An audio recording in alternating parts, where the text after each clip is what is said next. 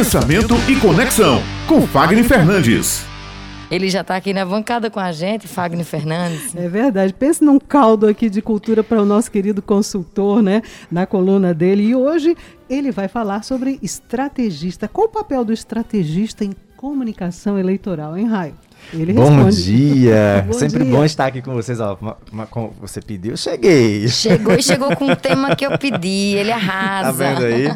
Olha, o interessante é que cada vez mais essas mídias elas vão fazendo parte do nosso dia a dia. E tem coisas que a gente não vai conseguir voltar no tempo, mas o que a gente não deve perder, independentemente do tempo que nós estejamos, é, é o respeito, é entender a forma como a gente precisa comunicar e expressar a nossa mensagem. Há ruídos de que nos bastidores das campanhas eleitorais a ética ela não prevalece. Bom, ela não prevalece desde que você entenda o, o risco que você está correndo. Porque à medida que eu uso um direito para expressar algo que vai ferir alguém, eu preciso entender que eu estou desrespeitando e aquilo vai voltar para mim. Então, o papel do estrategista da comunicação, né, nesse movimento das campanhas eleitorais, no movimento de nós compreendermos de fato o que aquele candidato, o que aquela, o que, o que aquela campanha ela vai trazer para as pessoas, ele vai fundamentar ali. Existe algo que a gente chama de entrevista diamante, que ela serve para construir toda a narrativa daquela proposta de campanha. E a partir dali você vai entender qual será o posicionamento político, qual será a filosofia, se vai realmente entrar nas ideologias partidárias, se você vai defender uma bandeira coletiva, se é de um grupo menor, se é de um grupo maior, quais são esses apoios que você vai utilizar, o que significa o senso família, qual o significado que você quer transmitir para as pessoas sobre economia, sobre saúde, sobre segurança, sobre educação, sobre fé. E a partir dessas N narrativas, você vai construir ali um enredo. E naquele enredo, a gente vai construindo o que nós chamamos de marcos políticos. Dentro do processo eleitoral, não existe uma matéria que favoreça N candidatos. Então, o estrategista ele vai precisar criar os fatos políticos para que chame a atenção também da imprensa. E o estrategista ele precisa ter essa relação positiva também com a imprensa. Ora, pode se posicionar como um mediador de conflito, ora, ele pode se posicionar como um articulador entre uma reunião de profissionais que vão precisar estar junto dentro da campanha. Antigamente, Raio, o estrategista ele tem aquela função de fazer tudo. Ele tem que ser responsável por tudo. Como dava conta, não sei. Acho que por isso que não dormia. por isso que não dava conta. Por isso que não dava conta, na verdade, né? e aí tínhamos é, é, estruturas é, muito grandes, mas que elas não traziam a resposta na grande maioria das vezes.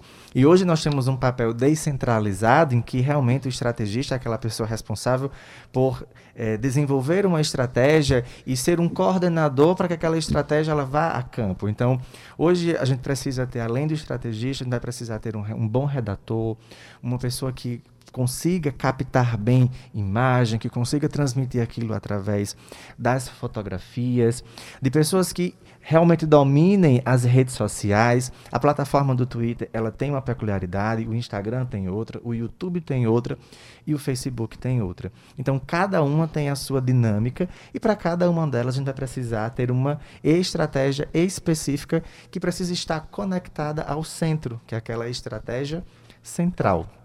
Aqui nós conhecemos esse, esse nome como a ideia do marqueteiro, aquela pessoa que é responsável por produzir uma imagem, por construir uma reputação, por transformar um Zé Ninguém em uma grande pessoa, em uma grande marca, em um grande nome, e dessa forma fazer com que aquela pessoa se sinta é, forte o suficiente para concorrer a um pleito. Ou seja, chamar a atenção, ser amado, ser querido, e dessa forma você conseguir nas pesquisas mostrar que você está bem. É desenvolver também o sentimento de campanha de que somos vitoriosos ou de que não estamos vitoriosos ainda e de que nós estamos na liderança ou estamos no caminho certo para alcançar aquela liderança.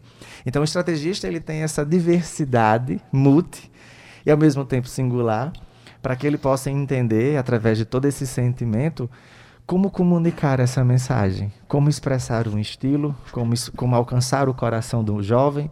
Como alcançar o coração do mais velho? Entendendo diversidade, entendendo sobre cultura, sobre mudança de domínio em casa, entendendo sobre as questões socioeconômicas, como aquela, aquele candidato ele vai se manifestar e se posicionar para as pessoas menos favorecidas, as mais favorecidas, e definir o estilo de campanha.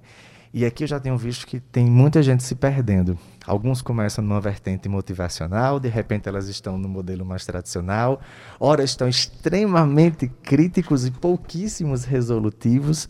E isso confunde. Tem gente tentando até mudar de papel, tentando pegar uma linha mais do humor, né? Mas alguém que tem aquela aparência mais sisuda mesmo, que, que você sabe que não era do cotidiano dessa pessoa, o humor, e agora tá fazendo dancinha de TikTok, aí você fica calma, devagar, né? Tá forçando demais. Sabe o que eu achei interessante? É a transição dos políticos mais tradicionais, que tem todo um perfil da televisão, que tem todo um perfil da publicidade, da retórica tradicional, preparados para debates longos, cansativos, de uma, de uma argumentação que você gira, gira, gira e pouquíssimo compreende, estão perdidos hoje onde? No campo digital. Tem que falar em 15 segundos. Como... Você tem 15 segundos é o tempo de uma story. É, é o seu tempo. Co pra... Como é que eu vou conseguir agora falar isso em 15 segundos? E como eu vou ser emotivo? E eu preciso ser alegre, eu preciso sorrir, eu preciso estar sério. Eu seguro o celular, eu seguro o celular, selfie, você segura, segura pra, pra mim. mim. É, como é que funciona? E no YouTube, eu preciso estar perto de quem? Da minha família, do cachorro? Eu tenho que estar no escritório, eu tenho que estar na rua. Onde é que eu, onde é que eu tenho que estar? Onde é o meu papel? papel ali no YouTube?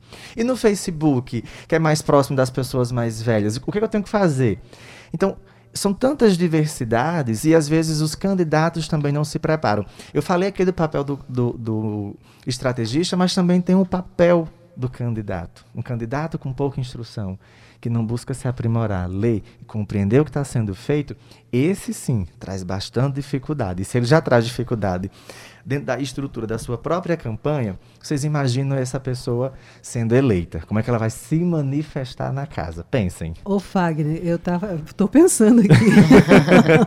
e eu estava assim, olha, antigamente, quando não havia o boom das redes sociais, o candidato fazia um marketing para a televisão. Então ele ia para a televisão, tinha aquela campanha política na televisão, ele falava, falava, falava e a gente em casa absorvia, absorvia ou desligava a televisão ou ia fazer outra coisa. No máximo Mas recebia lá. santinho, né? É. Exatamente. Então ele é, falava o que queria. Hoje, nas redes sociais, é, eles têm os seus perfis e qualquer um de nós pode entrar, interagir com esse candidato, em tese, com ele próprio, ou questioná-lo também nas redes sociais. Então, ele tem que estar preparado para esses questionamentos que vão surgir nos comentários, nos dislikes, por exemplo. Não é? Olha. Beth, eu já vi candidato sair muito bem em TV, aqui no, no, numa malha fina na rádio, mas quando ele vai para uma live, o cara treme. A live é, é o momento em que o, o, seu eleitor, Maurício, ele tá ali olhando para você e ele vai ali soltar o verbete dele. É na hora que a gente vale a, é, pensa, será que é essa liberdade de expressão que a gente está defendendo? Porque ali você lê coisas que você não quer que você não gostaria e que poderia chegar diferente. Então, e aí ele tem que estar preparado para Ele tem que estar preparado emocionalmente, psicologicamente e também verbalmente. O, o que ele vai trazer, de, quais são as palavras que ele vai trazer para mediar aquilo e converter aquelas pessoas para amá-lo. E a partir dali, ele seguir com você. Eu lembro que um dos papéis mais importantes de toda a campanha não é falar bem só o que o candidato quer mas é trabalhar a comunicação do candidato na leitura do seu eleitor, ou seja, onde é que aquele eleitor ele pode se conectar mais comigo?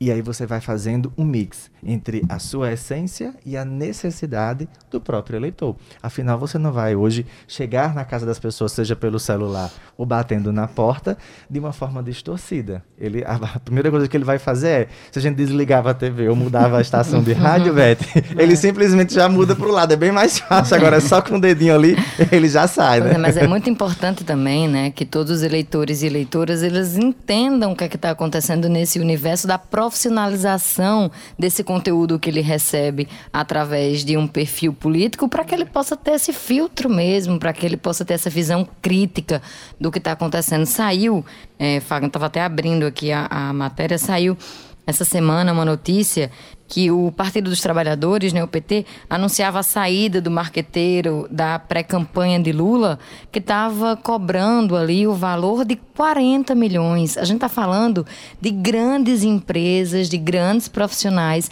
que montam um QG, né, uhum. assim, com com o material de ponta, com profissionais de ponta, para levar adiante uma, uma campanha eleitoral. Então, esse sentimento que você diz, que eles conseguem realmente transmitir em vídeos curtos, né? Aqueles reels agora, pequenininho ali, um minutinho, dois minutinhos, e passa aquela sensação. Tudo isso é muito bem produzido. Tem pessoal, tem profissionais que vieram do cinema, uhum. agora migraram para o marketing digital. Então, tudo isso é muito importante, né? Que chegue no, ao conhecimento do eleitor para que ele entenda como é que está sendo feito e pensado esse processo de convencimento através das redes sociais. Raia, você falou uma coisa importantíssima. É, semana passada, essa questão da saída do marqueteiro do PT, ela chamou a atenção por uma falha, embora seja milionária, o PT ele tem acesso hoje ao melhor recurso tecnológico que você imaginar. Aquilo que o dinheiro puder comprar em tecnologia para transmitir a imagem, a melhor distorção, a melhor captura, o PT tem acesso.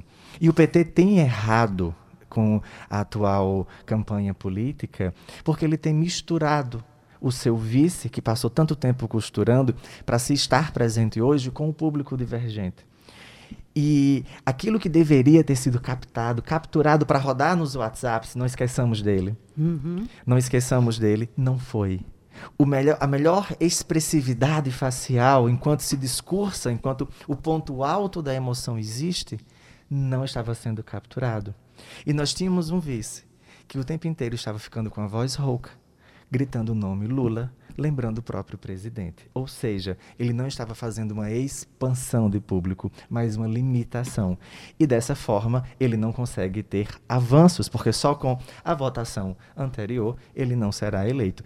Então, isso foi um muito excelente analisado. estudo de caso, né? Inclusive isso, porque isso, Lula está aí nos, nos, principais institutos de pesquisa Exato. eleitoral, ele continua se mantendo, né, em primeiro lugar. Inclusive, Bolsonaro ainda não veio a público oficialmente nem confirmar se seria candidato, nem quem seria o seu vice. Então a gente vê aí uma série de escorregadias, de, de, atitudes muito. escorregadias, Eu né, chamo para isso todo tudo lado. de fato político, porque hum. eles estão criando também qual é a reação das pessoas quando a gente muda a isso, quando a gente muda aquilo, né? né? E tudo isso são estratégias que em menor ou em maior grau vai aproximar o candidato das pessoas, seja por revolta, seja por curiosidade, seja pela ausência. Onde está você? Cadê você?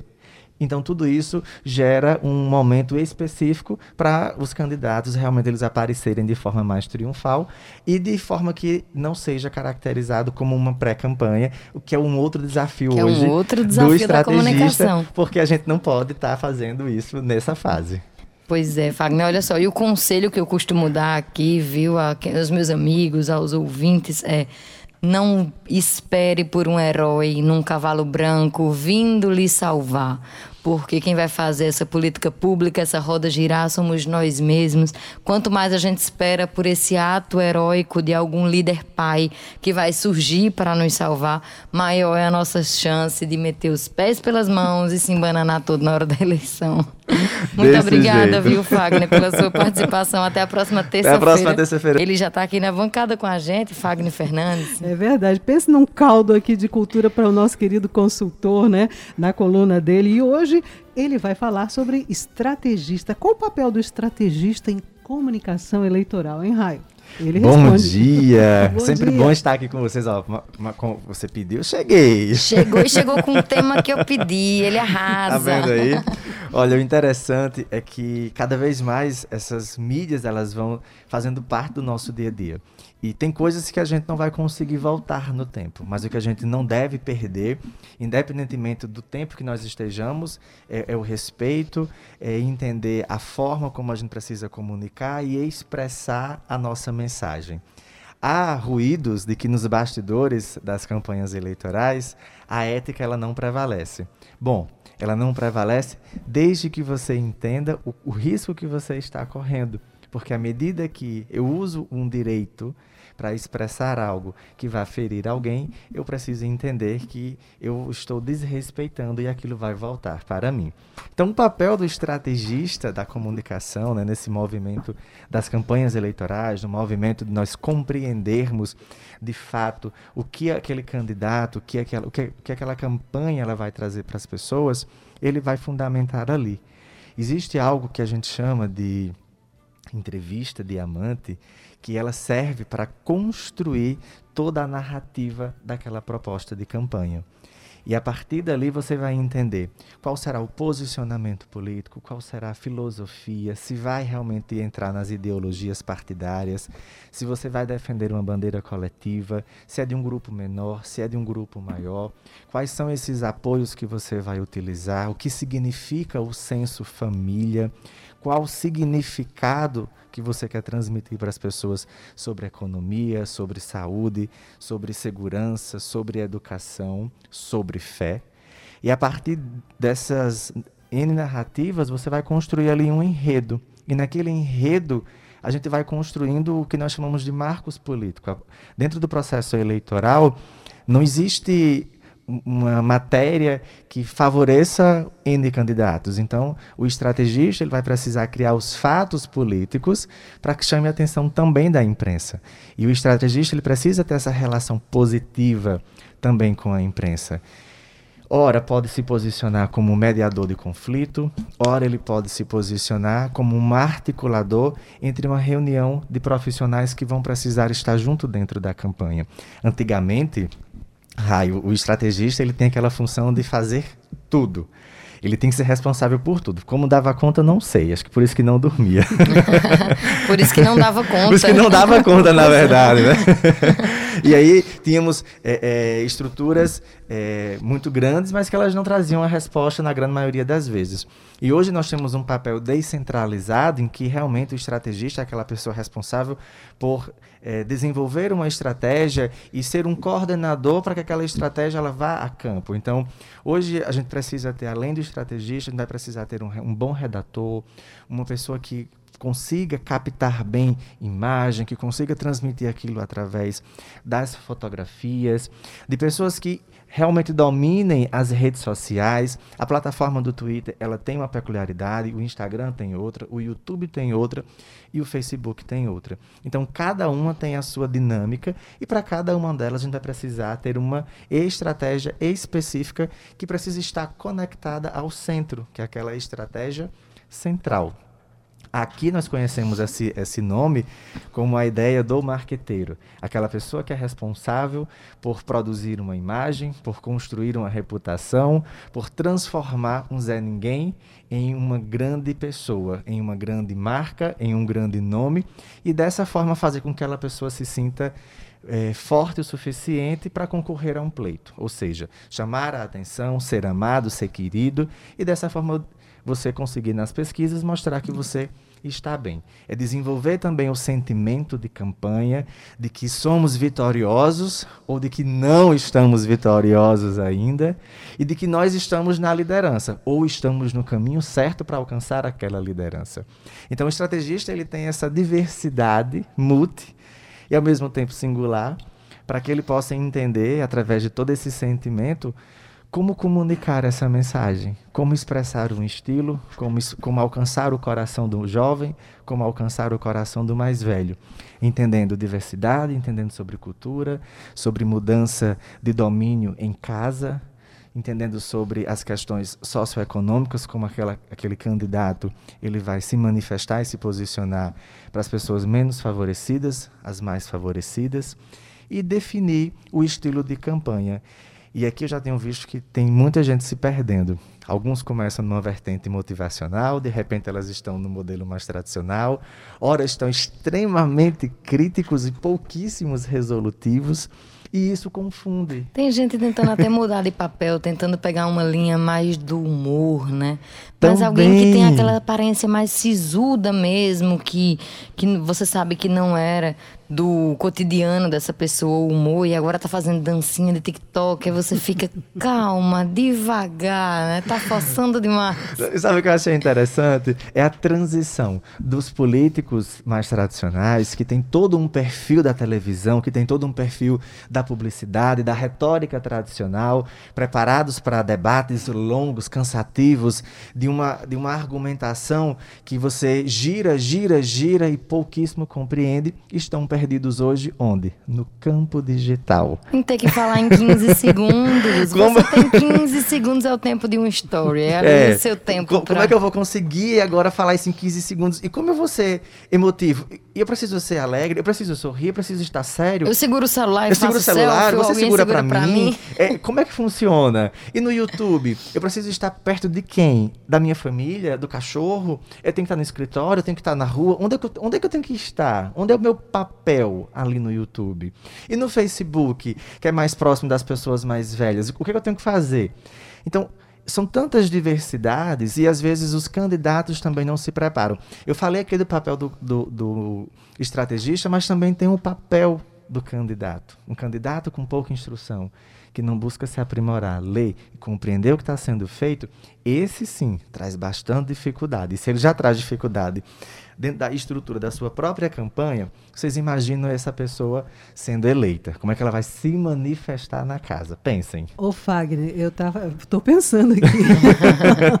e eu estava assim, olha, antigamente, quando não havia o boom das redes sociais, o candidato fazia um marketing para a televisão. Então ele ia para a televisão, tinha aquela campanha política na televisão, ele falava, falava, falava e a gente em casa absorvia, absorvia ou desligava a televisão ou ia fazer outra coisa. No máximo Mas recebia lá. santinho, né? É. Exatamente. Então ele é, falava o que queria. Hoje, nas redes sociais, é, eles têm os seus perfis e qualquer um de nós pode entrar, interagir com esse candidato, em tese, com ele próprio, ou questioná-lo também nas redes sociais. Então, ele tem que estar preparado para esses questionamentos que vão surgir nos comentários, nos dislikes, por exemplo. Não é? Olha. Beth, eu já vi candidato sair muito bem em TV, aqui no, no, numa malha fina na rádio, mas quando ele vai para uma live, o cara treme. A live é, é o momento em que o, o, seu eleitor, Maurício, ele tá ali olhando para você e ele vai ali soltar o verbete dele. É na hora que a gente vale a, é, pensa, será que é essa liberdade de expressão que a gente está defendendo?